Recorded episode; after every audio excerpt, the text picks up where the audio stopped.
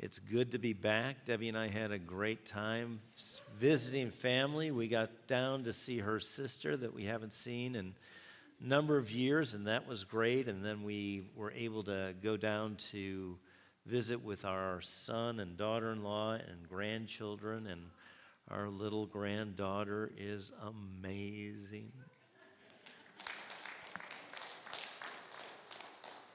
She is five going on 18. My wife has the best time with her, and I enjoy watching. I know my limitations. but it was really great, and we, uh, we put a few miles, 2,700 on the car. But uh, it, was, it, was, it was a great time. I was so grateful to have that time with my wife all alone when we were driving. And, uh, but we got back here, drove into Rome, unpacked the car, and immediately ran down here for VBS. And if you were involved in VBS, thank you, thank you, thank you. If you were praying or taking care of the babies or making food or whatever parts you had, supplies, you'll never know this side of heaven the impact that you've had to see the children being kids and having fun and it all being about God and His love and His love for them and how good He is to them and for them. And, you know, we have always been an exceptional church when it comes to VBS. We do really amazing things. And and with what's happened over the past couple of years, we weren't able to do it, but we're getting back into it. And, and I, honestly, I, I many times would just kind of be off to the side and watching, and it just brought tears to my eyes because you know that lives are being changed. But it's not just the lives of children, it's families, and it's parents and grandparents and other siblings and, and neighbors and it doesn't stop. God's going to use this in, in amazing ways. And to watch people that are willing, like Brad, John Brody, other people that are willing to get out of their comfort zone for the sake of a child. And you know, that's what God did for us. Jesus got out of his comfort zone, Jesus left heaven. I, I, I don't think any of us have any real ability to comprehend how amazing heaven is. It's just going to blow our minds. It's so good because it's perfect. But Jesus was willing to leave that to come into this earth in all its chaos, in all the, the, the sin, and was willing to not only just come, he didn't just come, he grew up in this world and then went to the cross and died for us, with very few ever at that moment appreciating what he was doing or understanding what he was doing. But he did it because of love. And God loves us so much, and nothing will ever change that. But it's coming to that place of realizing God loves us and being willing to receive the love of God, being, being willing to trust the God who loves us who has a plan for us that's better than we could ever understand or comprehend, but it's His plan. It's for good and not for evil, with a future and a hope.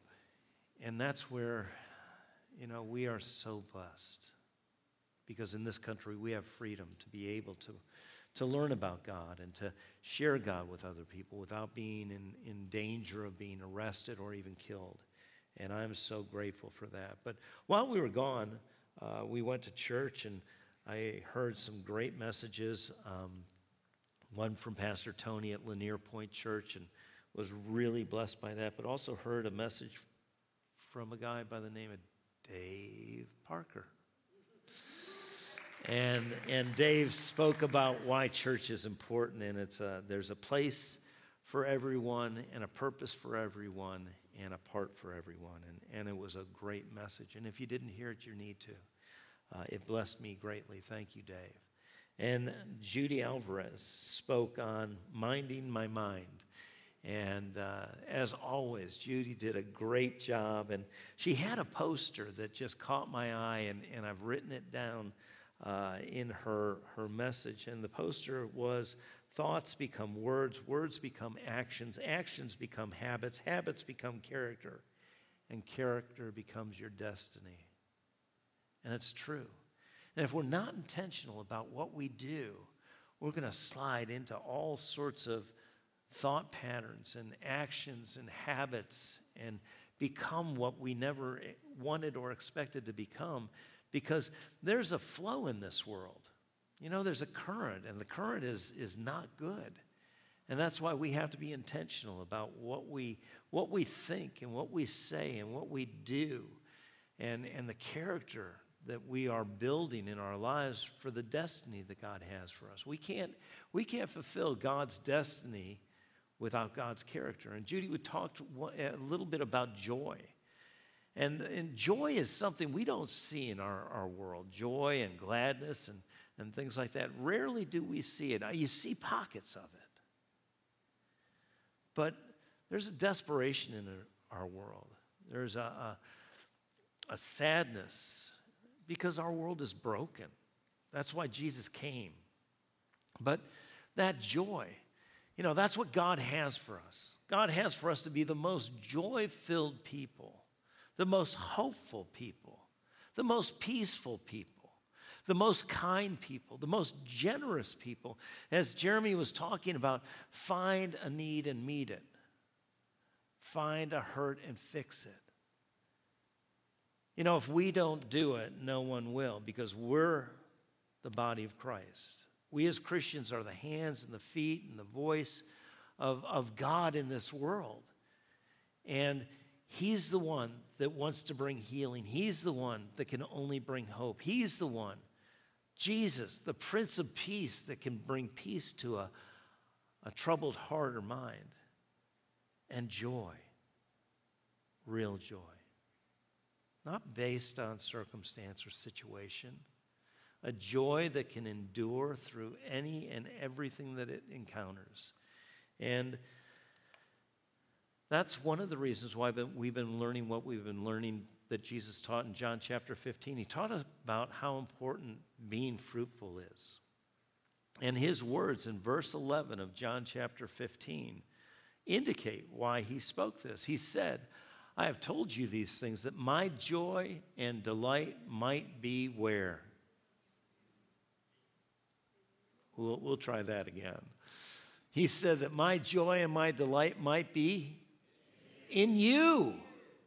Now, listen, we're not talking about any run of the mill joy or delight. We're talking about the joy of the Lord. The Bible tells us the joy of the Lord is our strength. And I don't know about you, but I need strength every day I open my eyes. And sometimes it just comes, the day comes, and and I, I wonder what's going on. And then I have to pause and stop and say, you know what, Lord? I'm not doing this alone. I'm with you and you're with me, and so I don't have to be overwhelmed because you have caused me to be an overcomer.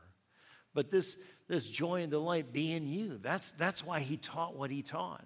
And then he said, and that your joy and gladness may be of full measure. That's up to the top.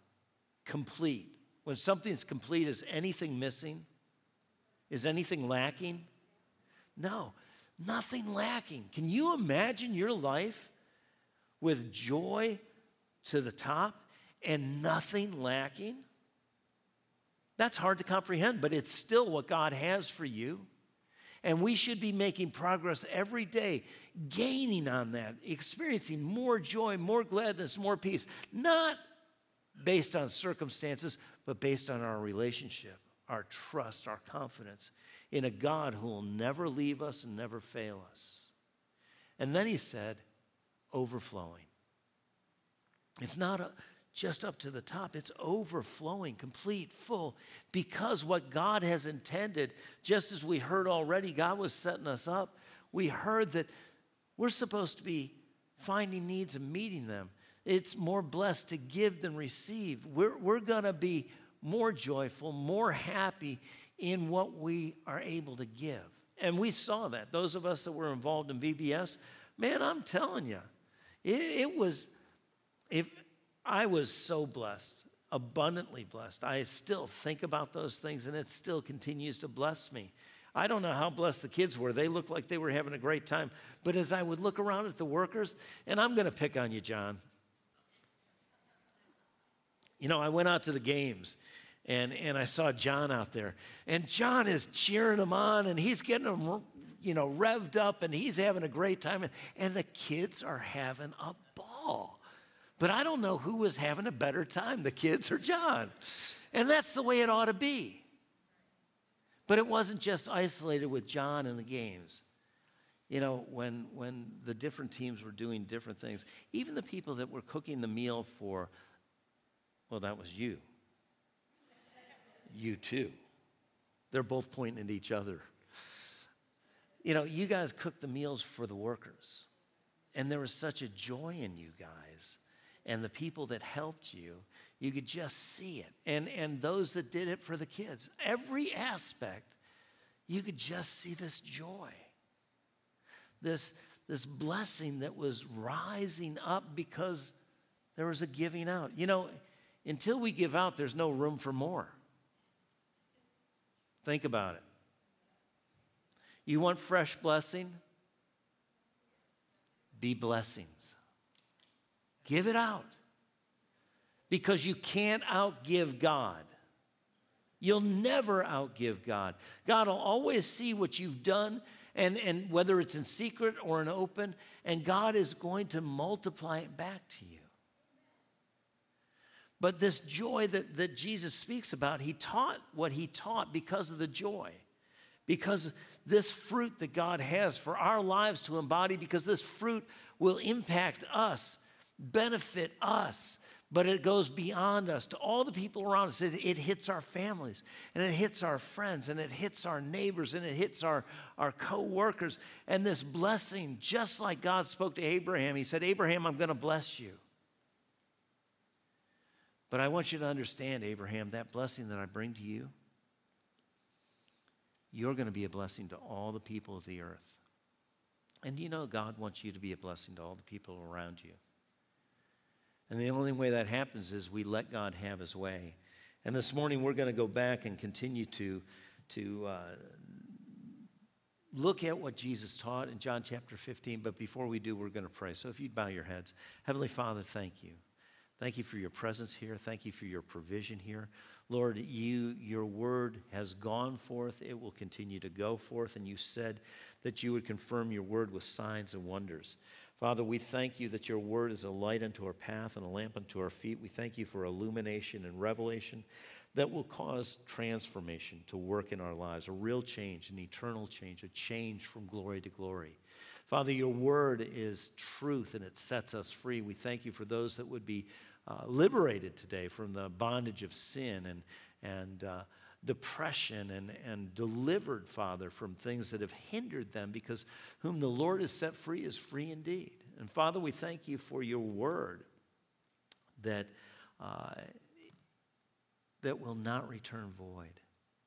Your word that is life and health to those who find it. Today, Father, whether people are here or watching on, t- on online, Lord, we just thank you that you're sending your word to heal and to make whole and to comfort and strengthen. Lord, we thank you for the good work that you've begun, that you are faithful to complete because you're at work in us to will and to do your good pleasure. And we give you all the praise and the glory and the honor in Jesus' name. And everyone said, Amen. Amen. So Jesus was talking about uh, how this joy is going to come, but it's because of fruit. And this fruit that we've been learning about, there's, there's a couple of different types. One fruit is the fruit of the Spirit the joy and the peace and the patience and the kindness and the goodness and the gentleness and the faithfulness and self control. And all of those things benefit us, but they not only benefit us when, when I have this fruit in my life because I'm allowing God to have his way and work in my life. I'm trusting God and I'm following God.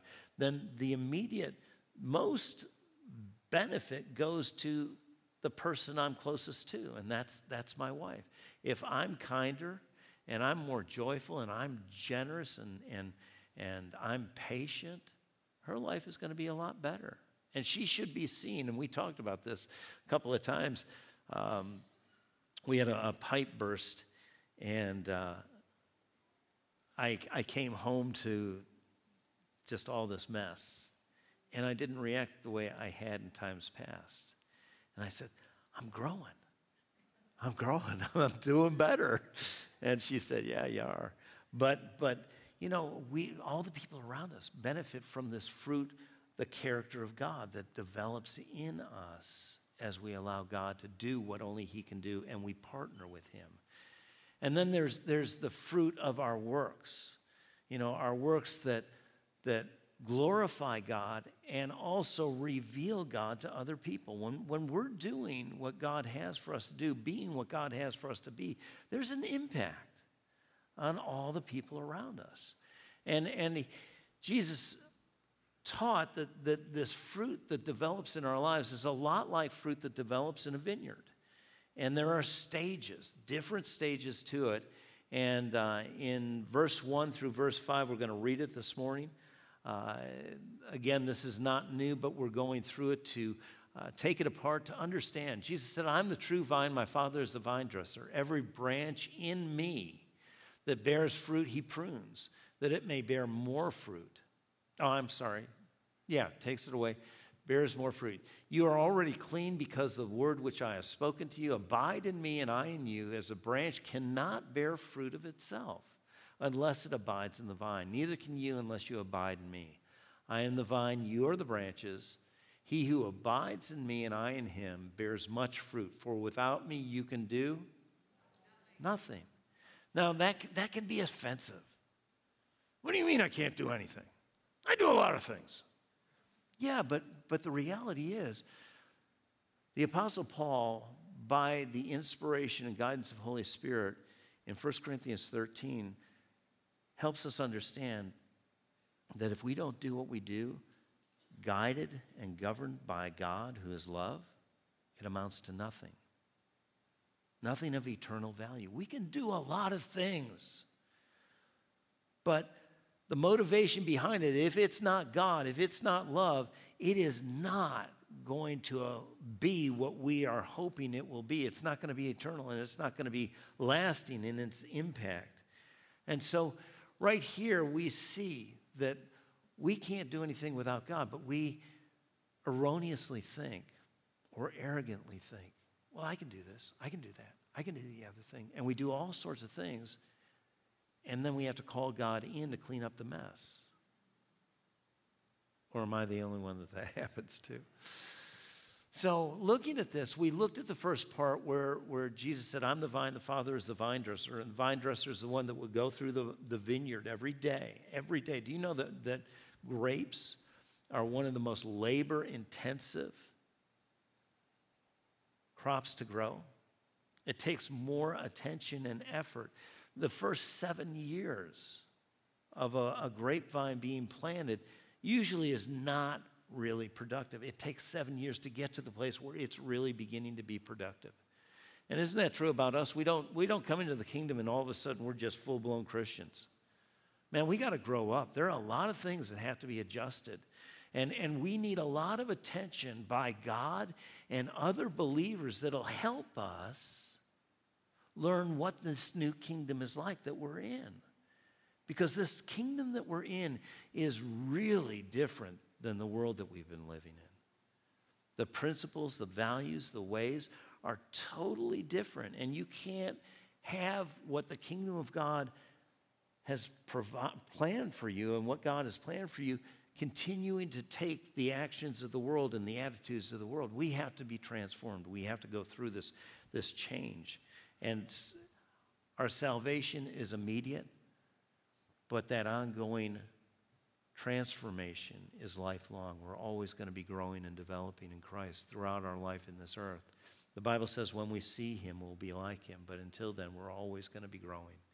Growing, growing, growing, changing.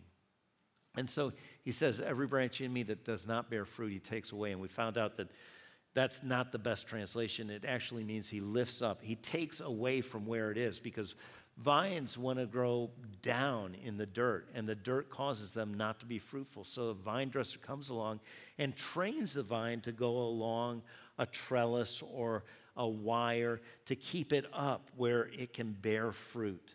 Uh, without that, the fruit will never develop. And so there's an adjustment, there's a change, there's a lifting that God does. And we have to realize that God's lifted us. He's lifted us and set us free from the power of sin. But how many of you know, even being set free from the power of sin, we can still sin? Right? And God wants us not only to be spiritually free from sin, He wants us to be physically free from sin because the wages of sin, what sin produces in our life, is death. And, and Jesus came so that we would be freed from that sin. And so He trains us. And the way He does it, we found out in Hebrews chapter 12, verse 5, that, and these are words in the Bible, but they have meaning that is not necessarily what we understand them to be. He chastens us and He rebukes us. And the word chasten isn't that negative thing where he's beating us up. What it means is to inform, to educate, to tutor, to mentor, uh, to train, to discipline, and to correct. Because in this new kingdom, we need to be educated. We need to be mentored. We need to be trained.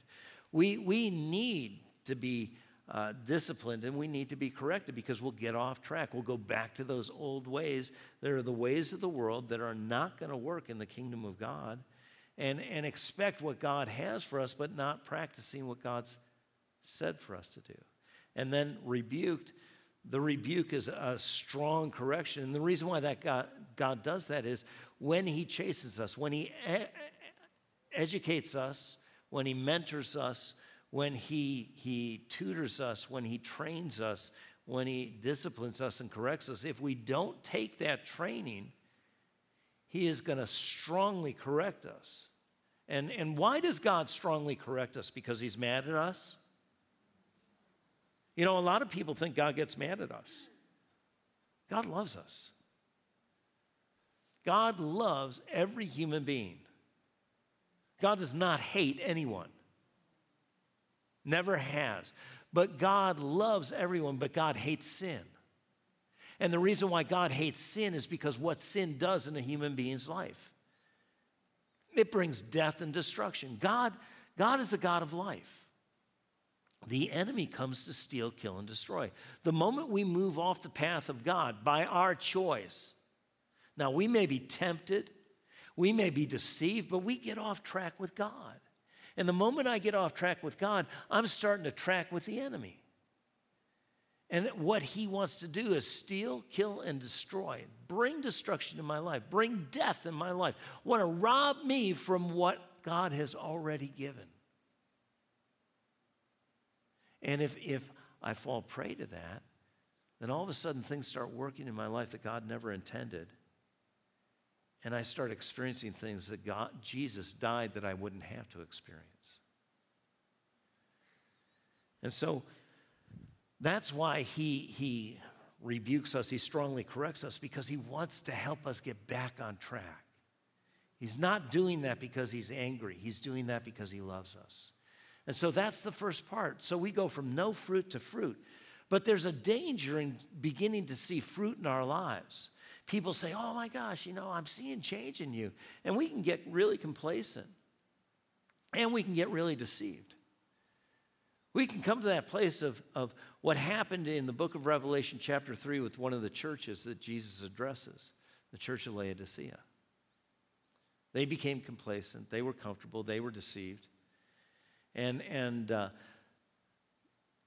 the Lord addresses them, and they say, You know, we are, we are rich and prosperous and have no need of anything. Now, how many of you know we all have a perception of what we're like and what we have? I know, I know a family that had three, four girls. The girls grew up in the family and they thought that they were lower middle class, but not realizing that their father and their family were millionaires. They just thought their life was just kind of common. but it was elevated above a lot of people's lives, but they didn't realize it. You know, we don't realize where we are. We think we do. But nobody has the full perspective on their life. Only God knows completely about what our lives are like. And so we, we, we have this perception, and the Laodiceans had that perception. They were rich and prosperous and had no need of anything. And, and the Lord said to them, No, you're poor, you're blind, you're naked. And this was a revelation to them because they thought they were something that they were not. And, and that's where we've got to realize that there are, are things that we don't have the ability to comprehend, but God comprehends everything openly and completely. And they were complacent. We can get complacent saying, you know, I've got fruit. I got more fruit than, than Mark does. I'm doing good. But the Bible tells us not to compare. The only person we can compare to is who? Jesus. He's uh, the one we're supposed to be imitating. Be imitators of Christ. And so we look at him as our model. We can't compare because God doesn't compare us. So we are looking to become more and more like Jesus every day. And, and that's where we we can start to see fruit in our lives and think, well, I'm good. I don't have to do any more. But God always wants you to go on to more. Not because He's trying to push you. God wants to take us from glory to what? Glory to glory, to glory, to glory, to glory. No end to God's glory. And there's no end to what God wants to do in your life except we limit Him. And so that's where these, these things are necessary. We start to produce fruit and we think, okay, you know, sin's out of my life. I've got a handle on that. But you know, you're always going to be working on that because the pull of sin is always there, always in our lives. The sin is trying to pull us back into the dirt. But the second stage is fruit to more fruit. And the way that happens is it happens through, it requires God's pruning, okay? And, and we're going to look at this in verse 2, and I just skipped over the, the sheet. This sheet, there are some of these out, out there. Uh, we've been filling them in as we go, uh, but we're going to go right to verse 2 of uh, John 15 because it says this.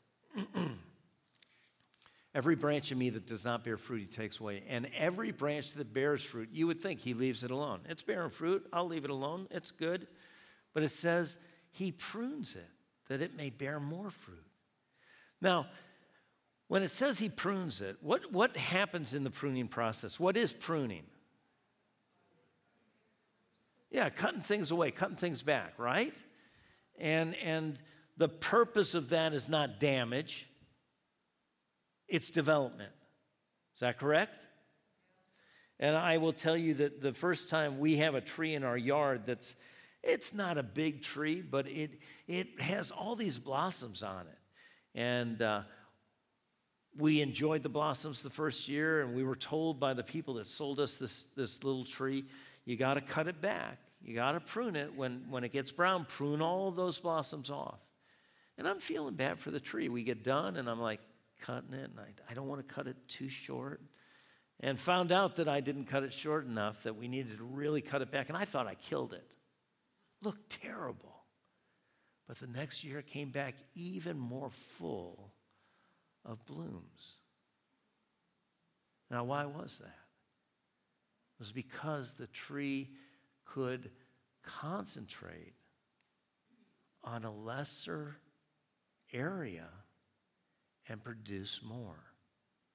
And in vines, in the grapevine, one of the things a grapevine does, it grows as fast as as far as it can. But that's very counterproductive for fruit producing because all the energy goes into out, farther, newer. And isn't that like us? We, we want newer, we want more. And God wants deep and developed. And so He prunes us. And in pruning us, it's, it's a cutting away of things. And how many of you know when you get cut, it hurts? I, I was uh, with Frank and Kim this morning as, as the grandkids are walking in, and one of, one of his grandsons goes, Look. And there's a little cut on his finger. And, and, you know, cuts attract our attention. We don't like cuts, we don't like pain. But I have to tell you something you're going to have pain. Oh, I knew I shouldn't have come to church today. I didn't want to learn that. Well, you don't have to come to church to learn it, you just have to live. There's pain that comes to all of our lives. Is that not true? And I will tell you this there's good pain and there's bad pain. And some of you are like, what do you mean, good pain? What are you into? No, I'm telling you right now, there is pain that's destructive. Now, a lot of you, you commented to me after I went through my back surgery. They said, Wow, you've really changed. What do you mean I've changed? They didn't do anything up here, they did it back here. No, you've really changed. You look different, you stand different, you act different. And I said, geez, you know, I was trying to hide it as best I could. I didn't do a very good job. But that pain was destructive. It was, it was destroying me in my back. But then I had to go through pain of surgery. And the pain of surgery was real pain. But there's a difference between the destructive pain and the healing pain. And you're either going to continue to experience the destructive pain of this world and just let it go on and on and on because we're not lined up and we're not focused and we're not tracking with God, or we're going to be able to allow God to bring some pain and pruning our lives, that our lives are going to get stronger and fuller and better and more fruitful than ever before. You know, there was an old commercial, a guy that was, I, I, it was about an oil product for your car. He said, You're either going to pay me now or you're going to pay me later. And we're going to pay. We're going to, we're to have pain. You're either going to have it and it's going to destroy you, or you're going to have it and it's going to develop you. And God wants to develop you through this pruning process. And so we see this, we understand this, but even the Bible bears this out throughout all sorts of, of scriptures. But I want to ask you this very obvious question Is God essential? Or is he an add on? All right, when you say essential, what does essential mean to you? Gotta have it. Can't live without it. All right, let's let's let's go another step. Is air essential? Is air as essential as God? Ah, ha, ha, ha, See, we we we know we're in church, so the right, right answer has to be yes, but if, if, if God is as essential as air, is our life showing that we are absolutely dependent on God every day, every minute, every second? Or are we doing life without God? Is He kind of an add on? We're doing life without God until the wheels fall off and the bottom drops off and we can't handle what's going on because of what we chose. And we say, Hey, you, come here, rescue me from what I did. Don't you think it would be much better to involve him in the beginning, not just at the end? And if God is really essential, then we need to have this living relationship. There's this new and living way we're supposed to walk in. And it's, it's a total trust and dependence. It's a constant communion and interaction with God. Because there's no one that cares more about you. No one has a better plan for you. No one that can do more for you than God. And yet, oftentimes, and I've done this, I can't tell you how many times I've cycled through this where I, will God, I am going to involve you in everything. And, and you know, it's not like I just get crazy, but I recognize that the truth is Without God, I can do nothing. With God, all things are possible. And God wants to be involved in our lives. He's given us this life, and He's the only one that can lead us in this path of life. Jesus said, I'm the way, the truth, and the life. And so, with that, we need to recognize in Matthew 6, verse 24, the Bible tells us you can't serve two masters. The, you can't. There are only two kingdoms in this world. We have all these countries, all these governments, but only two kingdoms. Two true kingdoms the kingdom of light and the kingdom of darkness. And they are the ones that are influencing, affecting all the other governments and kingdoms and peoples. When you look at people today and the things that people are doing to each other, that's fruit. But that's fruit of the kingdom of darkness. And we as a church need to rise up in this day, this hour, this time with the fruit of, the, of God, the fruit of the kingdom of light, the fruit of love. Because the Bible says, don't be overcome by evil, but overcome evil with good. Light always overcomes darkness. And so that's where, that's where we need to recognize there's, there's this adjustment we need to make because we can't serve two masters. The Bible tells us we'll either hate one and love the other or be loyal to one and despise the other. We got to make a choice. Every choice we make is a decision on who we are serving. And if we don't choose to serve God, we'll end up serving the enemy's purposes and plans. Not intentionally, not because we're out to do bad, but because we aren't intentionally doing good and walking in what God has, being disciplined, being informed, being educated, being tutored, being mentored. We're going to slide into old ways. And the old ways are not the new ways, they're not the living ways. And so we have to experience this transformation. And and there is a, a purging that has to happen, a cleansing, a clipping off, a cutting off of some of the things that have been going on in our lives. I know standing here that not everything that I'm doing in my life is good for me. And I'm pretty well assured that everything in each one of your lives you're doing is not all good for you. And so there's an adjustment. If we're going to get better, we're going to get healthier. We're going to get stronger. We're going to get more full of peace, more full of joy, more full of hope, more full of life. We've got to cut off some things. And there are some things we really like that God wants us to cut off. But we can't serve two. You know, Jesus, Jesus made this very clear, and he's our example. But we also see it even before that in Joshua chapter 24.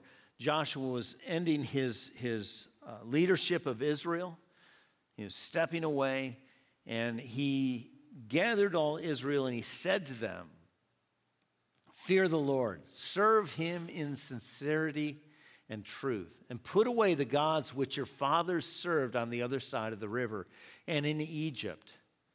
Serve the Lord if it seems evil to you to serve the Lord, choose for yourselves this day whom you will serve, whether the gods which your fathers served that were on the other side of the river, or the gods of the Amorites in whose land you dwell. But as for me and my house, we will serve the Lord. Now, when he makes that statement, he makes the statement, but he follows it up with intentional choices to stay aligned with God. We've got to do the same thing. Who are we going to serve? What gods do we have in our lives? Because, you know, I, I have told, told this story before, but I was very hesitant to go to India. And God was stirring my heart and Debbie's heart to go to India to, to see the work that we support in India of Stuart and Chantal, Winograd Reach Initiative. And I said, you know what? We'll send the money. I don't want to go. And, and I was trying to understand why. and I found out that I had some prejudices. And, and my prejudice, my, my, my hesitation was all the gods they have. It wasn't about the number of people or you know the, the cleanliness of the country. I've been in some really tough places. But it was just, I didn't want to be around all that stuff. And I had to repent. And Debbie and I went, and, and it was life changing. But, but you look at places like that or Haiti, and you see all this idolatry and, and worship of other gods, multiple gods, and we see it throughout the Bible. But you know, we have this in America. It's more refined, but we have all sorts of idolatry, things we worship, things we bow down to, things we need more than we need God, things we give our time to our loyalty to. And every one of those things is diluting our loyalty to God. It's robbing our lives of what God has for us. And sometimes we don't even know it. That's why it says that God the Father is the vine dresser. He comes through and he prunes. He shows us what needs to be cut off. Now we have to choose because He'll never make us do anything. But He'll say, you know what, this has got to go. And right now, I'm going to tell you there are some of you in this place today and you online that you have relationships you know that are not helping you grow in God. And you need to cut those off because the price you'll pay is greater than you ever dreamed. There are habits things that have become just familiar. Well, it's just who I am. I, I used to tell God that all the time. This anger, it's just who I am. It's the way you made me. Why are you telling? That's not the way He made me. That's the way I chose to be. I learned to be angry. I learned to be violent. And, and God, in His grace and in His mercy, have helped to transform my life. Can the anger come back? At any time but not when I'm choosing to give myself to God. Who are you going to serve? Who are you going to give place to and give life to? Jesus showed us how committed he was and how this really worked out in his life. In John chapter 5, verse 30, Jesus said this He said, I'm able to do nothing for myself, independent of my own accord but only as I'm taught by God and as I get His orders. Now, listen, if anybody could be trusted to make his own decisions, don't you think it would be Jesus? Come on. And yet, He didn't rely on Himself, He wasn't going to do His own will. He was, and do you know that Jesus struggled with this? Do you know where we see it the most prominent? Is in the Garden of Gethsemane where Jesus is praying, God, Father, if this cup can pass away, if I can bypass the cross, I want to bypass the cross. Because he didn't want it. There was pain there. But that pain he was going to go through was going to bring gain to you and me. And so he was willing to deny himself. Not my will, but your will be done. Only as I am taught by God and as I get his orders. Even as I hear, I judge, I decide as I am bidden to decide. As the voice comes to me, Holy Spirit, so I give a decision. My judgment is right, just, and righteous because I do not seek or consult my own will. I have no desire to do what is pleasing to myself, my own aim, my own pursuit, but only the will and pleasure of the Father who sent me.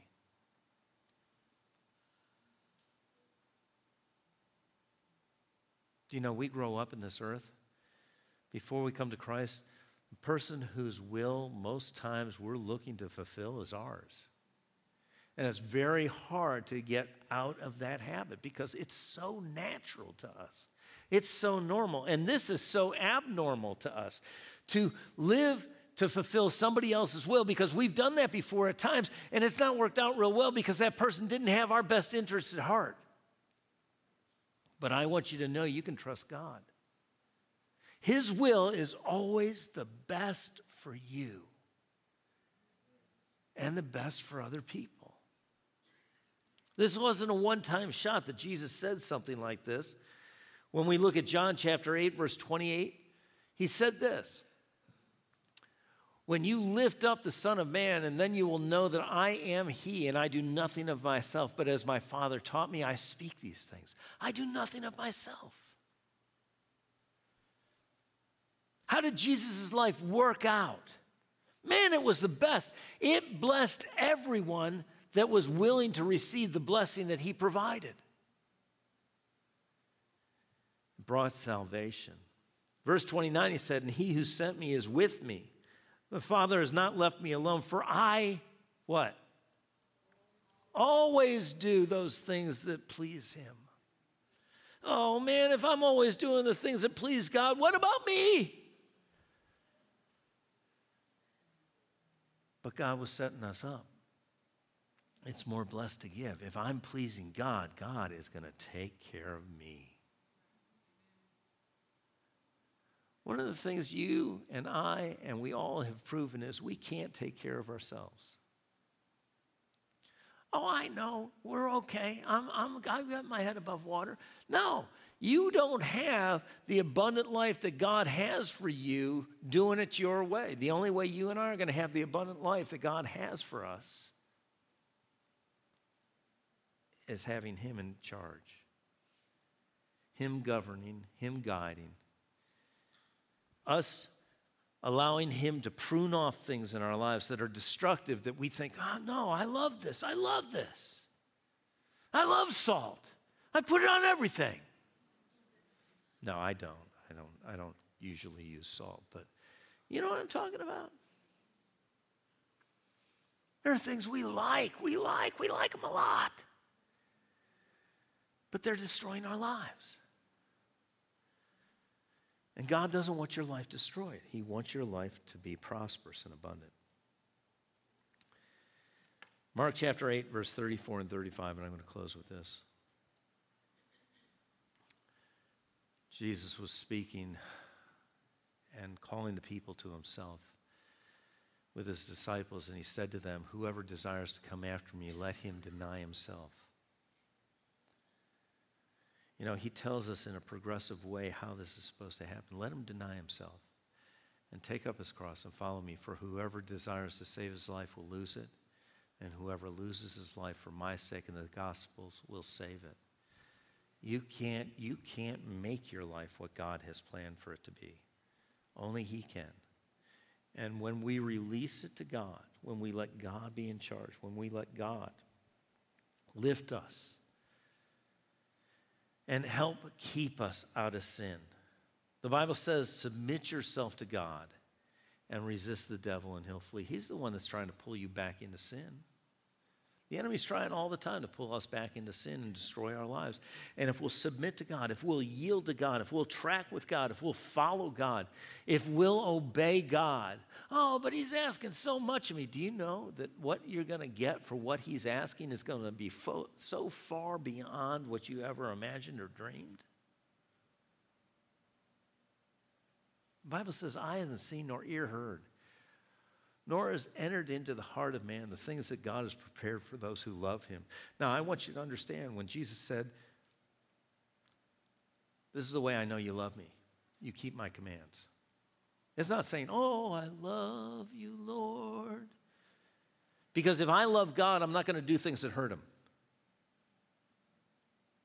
So if I'm saying I love him and I'm going out and doing all sorts of things that he said don't do, I don't love him. I love me. I'm doing what I want. And those are the things we need to have, have His help to prune. God's going to put His finger on some things. And some of you today, I know, some of you today, you're aware of things that God's putting His finger on, saying, This has got to go. It may be a habit. It may be a thought pattern. It may be a relationship. But be aware there is a cost for disobeying God. And God doesn't bring it, the disobedience brings it. If we'll release our lives to God, we'll actually gain our lives.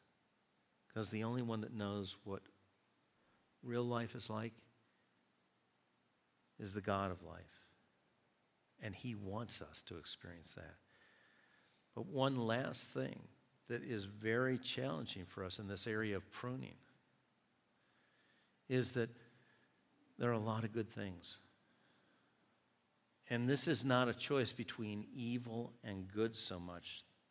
The evil was taken care of at the first stage, that God lifts us up, that God chastens us. This is about self, and it's about our ability to choose God over good. Because good is not always God. There are a lot of things that look good. Do you remember the fruit in the Garden of Eden? Eve looked at it and said, Oh, this is good. It's pleasing. And where'd that get her? Same way it gets us when we choose good over God. There's a way, the Bible says, that seems right or good to man in the book of Proverbs, two places, whose end is the way of death. We can't trust that. The only one we can always trust to give us the right direction, the right guidance is God through His Word and His Spirit.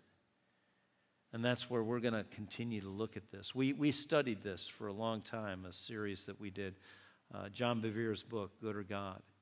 And we're, we can't go into that kind of depth, but we're going to look at it a little bit because it's a real challenge in our lives here in America because there are so many good things. And we get spread so thin. Do you know that the people that, that participated in VBS had to say no to something else? There are all sorts of good things. You today, you came here, you had to say no to something else. Maybe you had to say no to your bed. I'm leaving you today. I'm going to see God.